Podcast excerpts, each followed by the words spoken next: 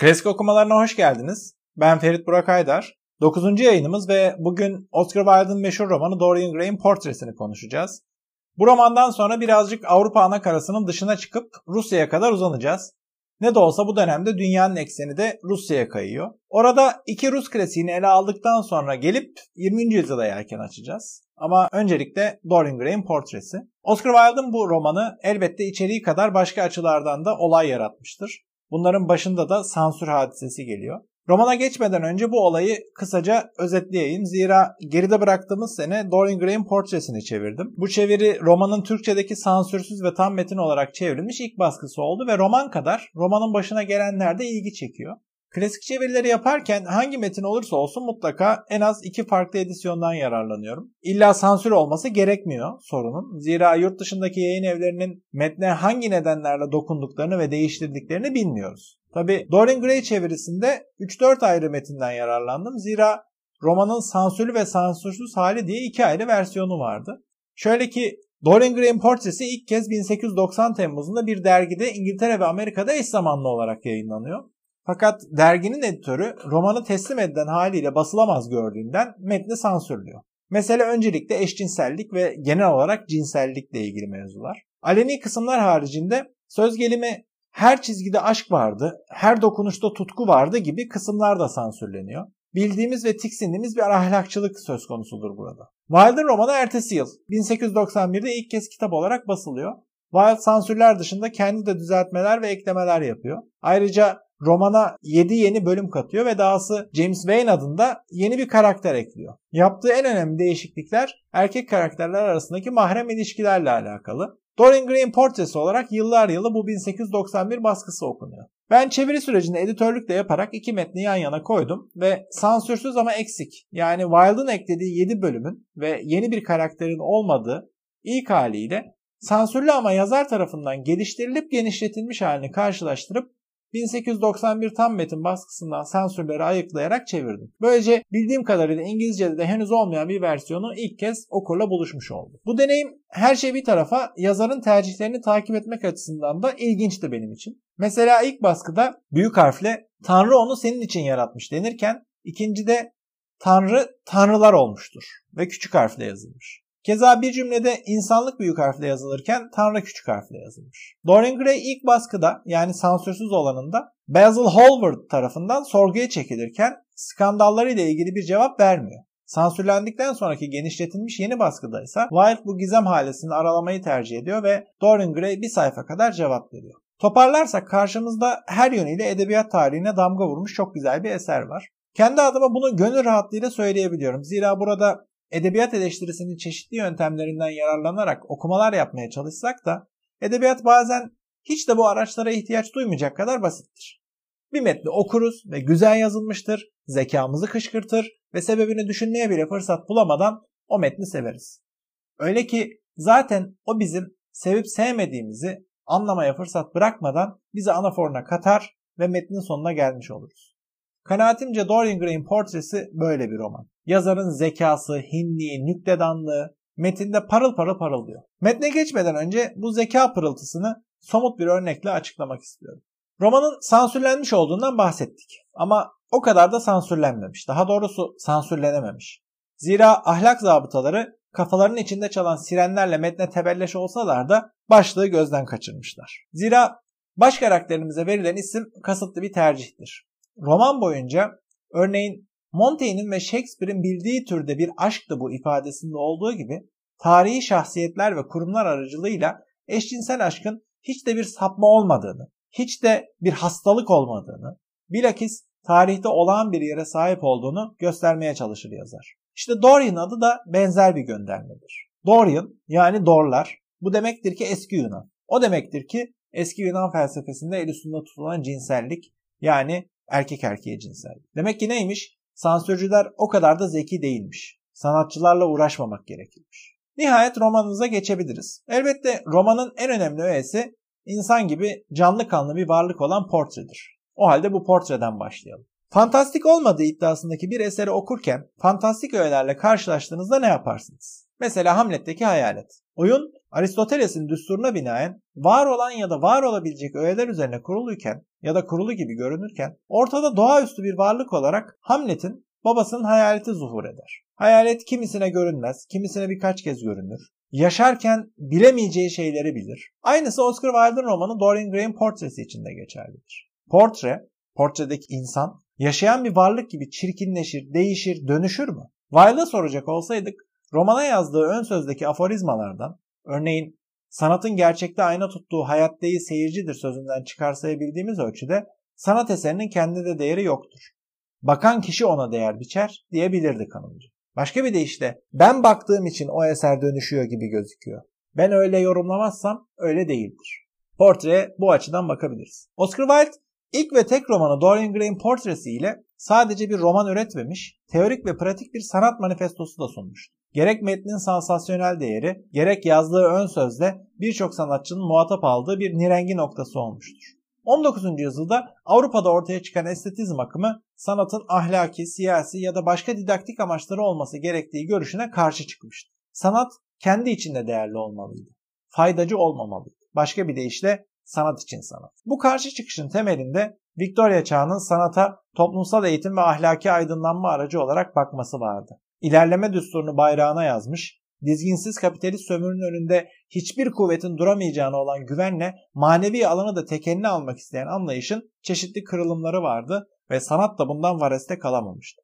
Her halükarda sanat çılgın kalabalıkları düzene bağlamanın aracı olarak kullanılmalıydı ki kapitalistler kerte kerte ilerleme düsturunu hayata geçirebilsinler. 19. yüzyılın çeşit çeşit sanatçıların hepsini bu kapsayıcı ve indirgemeci yaklaşıma dahil etmek mümkün olmasa da estetizm yanlılarının çıkardığı ders buydu. Oscar Wilde'ın da dahil olduğu birbirinden bağımsız bir grup sanatçı çubuğu sanatın özerkliğinden yana bükmüş ve her şeyden önce ahlakçı, faydacı sanat anlayışına baş kaldırmışlardı. Wilde bunların içinde belki de en yetenekli olanıydı. Zira teorik görüşlerini pratiğe dökebilmiş, sanat teorisini bir roman pratiğiyle taçlandırabilmişti. Elbette Wilde eserini bir boşlukta üretmemişti. Eserinin konusu ve izleyi bakımından meşhur selefleri vardı. Bir karakterin portresinden yürüyüp çıktığı Horace Walpole imzalı Otranto şatosu veya bir tablo ile birey arasında ölümcül benzerliğin söz konusu olduğu Edgar Allan Poe'nun oval portresi dışında Goethe'nin maddi kazanım için ruhunu satan Faust ile bağ kurmak da adettendir. Nitekim Wilde da bu bağları gizlemez ve işlediği konunun edebiyat tarihi kadar eski bir fikir olduğunu söyler. Wilde aradaki bağı kabul etmekte haklı olsa da Dorian Gray ile Faust arasında çok büyük bir fark vardır. Frankenstein romanının başında söylediklerimizi hatırlayalım. Elbette bir insan yaratmak demiştik. Tarih kadar eskidir. Fakat bunun neden tam da kapitalizmin yükseliş çağında bu şekilde karşımıza çıktığına bakmalıyız demiştik. Aynısı burada da geçerli. Goethe'nin Faust'u yükseliş çağının karakteridir. Burjuva toplumunun insanlığa hala katkı sunabildiği çağın bireyidir ve dolayısıyla bir kahramandır. Oscar Wilde'da ise çöküş çağının, çöküş çağının başlangıcının karakteri karşımıza çıkar. O salt bireydir. Hedefinin niteliğinden bağımsız olarak toplum için bir ideali ya da planı yoktur. Sadece kendi derdindedir. Roman zaten bir edebi tür olarak birey demektir. Bireyciliğin yükselişiyle doğrudan bağlantılıdır. Fakat birey var birey var. Dorian Gray'deki birey ilk romanlarda gördüğümüz bireylerden farklı olarak kendi kabuğunda yaşayan insandır. İlk roman karakterleri bir kahramanken buradaki birey bir tutunamayandır. Faust ölümsüzlüğü ararken Dorian Gray kendi elleriyle ölüme gider. Girmekte olduğumuz emperyalizm çağı insanın toplumsal ideallerinin hüsrana dönüşeceği ve bir süre sonra bu tür hedeflere sahip olmanın bile küçümseneceği, yalnız, aciz, çaresiz bireyin baş tacı edileceği çağdır. Wilde'ın yarattığı bireyden sonra Woolf'un atamüze olmuş bireyine ya da Joyce'un tuvalete tünemiş kahramanına giden yol sonuna kadar açılacaktı. Belirtildiği üzere Dorian Gray sanat üzerine bir manifestodur. Daha doğrusu iki manifestodur. Bir tanesi ön sözdeki teorik manifesto, diğeri de bu teorik fikirlerin somuta döküldüğü romandaki pratik manifesto. Bu adı konmamış manifesto girişimi bir açıdan bariz bir çelişkidir. Wilde'ın bu romanda cisimleşmiş sanat anlayışı sanat eserinin siyasi, ahlaki, dini bir işlevinin olmaması gerektiği yönündedir. Buna göre ön sözden alıntılayacak olursak her türlü sanat bal gibi faydasızdır ve sanatçı güzel şeylerin yaratıcısıdır. Oysa Wilde'ın bu ön sözde de yapmaya çalıştığı üzere sanat işlevim yok diye bas bas bağırdığı zaman bile bir işleve sahiptir ve kendi niyetlerinden bağımsız olarak siyasi bir rol oynar. Dilerseniz faydası vardır. Sanatçı bu siyasi rolün ne kadar bilincine varırsa o kadar iyidir. Zira sanat eserleri tam da sanat düşmanlarına korku salacak şekilde insanlar üzerinde ciddi etkiler bırakır, onları değiştirir, harekete geçirir ya da pasifleştirir. Nitekim Wilde'ın romanında da bir kitap tam da böyle bir dönüştürücü rol oynar. Lord Henry'nin genç Dorian Gray'e verdiği sarı kitaptan bahsediyoruz. 11. bölüm Dorian Gray bu kitabın etkisinden yıllar yılı kurtulamadı diye başlar ve nasıl kurtulamadığını, etkisi altına girdiğini, yani sanat eserinin nasıl bir işlev sahibi olduğunu anlatır. Oscar Wilde'a soracak olsak, bir kez daha kendisinin teorik görüşlerinden yola çıkarak söyleyelim. Sanat eseriyle tam da Lord Henry'nin kurduğu türde bir ilişki kurulması gerektiğini söylerdi. Yani onun güzelliklerinden yararlan ama etkisi altına girmeden hayatına başka güzellikler arayacak şekilde devam et. Lord Henry sarı kitabın kendisine egemen olmasına izin vermez. Zira Lord Henry ya da dilerseniz Oscar Wilde açısından kişi her gördüğü sanat eserinden bir süreliğine etkilenip onun tahakkümü altında girebilirse de belli bir aşamada sanat eserlerinin değil sanatın etkisi altına girer, sanatı hayatında öncelik haline getirir, başka bir deyişle hayatın kendisini sanatsallaştırır, estetikleştirir. Böylece çirkin şeylerde bile bir güzellik görmeye başlar. Romandan bir alıntı yapalım. Bir zamanlar şeyleri gerçek hale getirdiği için nefret ettiği çirkinlik şimdi tam da kıymete binmişti. Çirkinlik tek gerçek. Kaba saba kavgalar, mide bulandırıcı batakhaneler, düzensiz hayatın hoyrat şiddeti, hırsızın ve uğursuzun dibe vurmuş ahlaksızlığı, yarattıkları izlenimdeki yoğun gerçeklikle sanatın bütün o şirin şekillerinden, şarkıların hayali gölgelerinden daha canlıydı. Unutmak için ihtiyaç duyduğu şeyler onlardı. Üç güne özgürdü. Dolayısıyla sanatın görevi güzelliği tasvir etmek değil, güzel şekilde tasvir etmektir. Çirkin olanın güzel tasvir edilmesi, çirkin olanın yoğun bir şekilde hissedilmesi ve estetik tarzda yaşanması güzelliğin tanımıdır. Asıl olan nesnenin kendisi değil, tasviri ya da algısıdır. Fakat ideal olan buyken Gerçeklik Dorian Gray'in başına gelendir. Sanat bireyleri ve geniş kitleleri etkisi altına alır, değiştirir, kendi niyetlerinden bağımsız olarak işlevsel, faydacı bir rol oynar. Ve bireylerden değil, geniş kitlelerden bahsedersek daha fazla sanatla beraber hayatlar hiç de saf anlamda sanatsal hale gelmez. Sanat, çağdaş sanat, kapitalist toplumda, sınıflı toplumda üretilen sanat tam da sınıflı toplumda üretildiğinden onun eşitsiz yasalarına tabidir ve siyasi rol oynamayı sürdürür.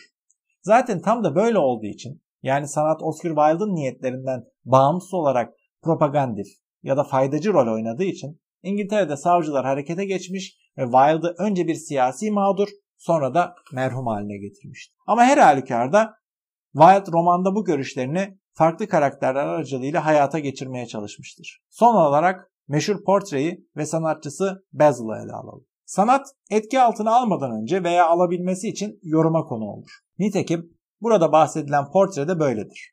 Sanatçımız çizdiği portre için poz verenden çok kendisi hakkında bir şey anlattığını söyler. Dolayısıyla bir kez daha ilgilenilen nesnenin, sanat eserinin önemi yoktur. Asıl olan kişinin yorum gücüdür demiş olur. Fakat bu en azından Dorian Gray'in portresi romanında yanlış bir yorumdur. Nihayetinde bu portre Basil hakkında daha az şey anlatıyor. Daha doğrusu Basil tam da o portreye ne kattığını bilmediği için ölümünü de öngöremiyor. Tersinden bakıldığında nesnesini tanımadığı için nesneden çok özneyi, burada kendisini öne çıkardığı için ölüyor. Gerçekten de Basil'ın neden öldüğü sorusu önemlidir. Kanaatimce o tam da Wilde'ın felsefi görüşlerini, sanat hakkındaki görüşlerini çürüten bir nedenle ölüyor. Platon'dan başlayarak tartışılmış bir sorundur sanatçı ile tasvir ettiği nesne ya da gerçeklik arasındaki ilişki. Platon Yunan tanrılarının küfre kayan, şirk koşan temsillerinin olmasından rahatsızdı. Bunun devletin nizamına tehdit oluşturduğunu düşünüyordu. Bu yüzden ahlaklı, faydalı, devletine milletine bağlı sanat olsun istiyordu. Bu karşı çıkışını felsefi açıdan da formüle etmişti. Sanatçının masanın ne olduğunu bilmediğini, zaten bilseydi kopyasını değil aslını yapacağını iddia etmişti. Aristoteles ise diyalektik bir yaklaşımla bu fayda şartını sorgulamış ve mimesis kavramını öne çıkarmıştı. Sonrasında sayısız sanatçı görüşlerini bu iki temeli kerteriz alarak oluşturacaklardı. O halde geçen 2000 yılın ardından Oscar Wilde ne diyor? Wilde teorik görüşlerini anlatırken gerçekliğin sadece bakan kişide olduğunu söyler. Oysa keramet bakan kişi de olsaydı Basil ölmeyecekti. Zira neyi resmettiğini bilerek önlem alacaktı. Ama o sadece görünüşe bakmıştı veya kendi öznelliğini esere yansıtmıştı.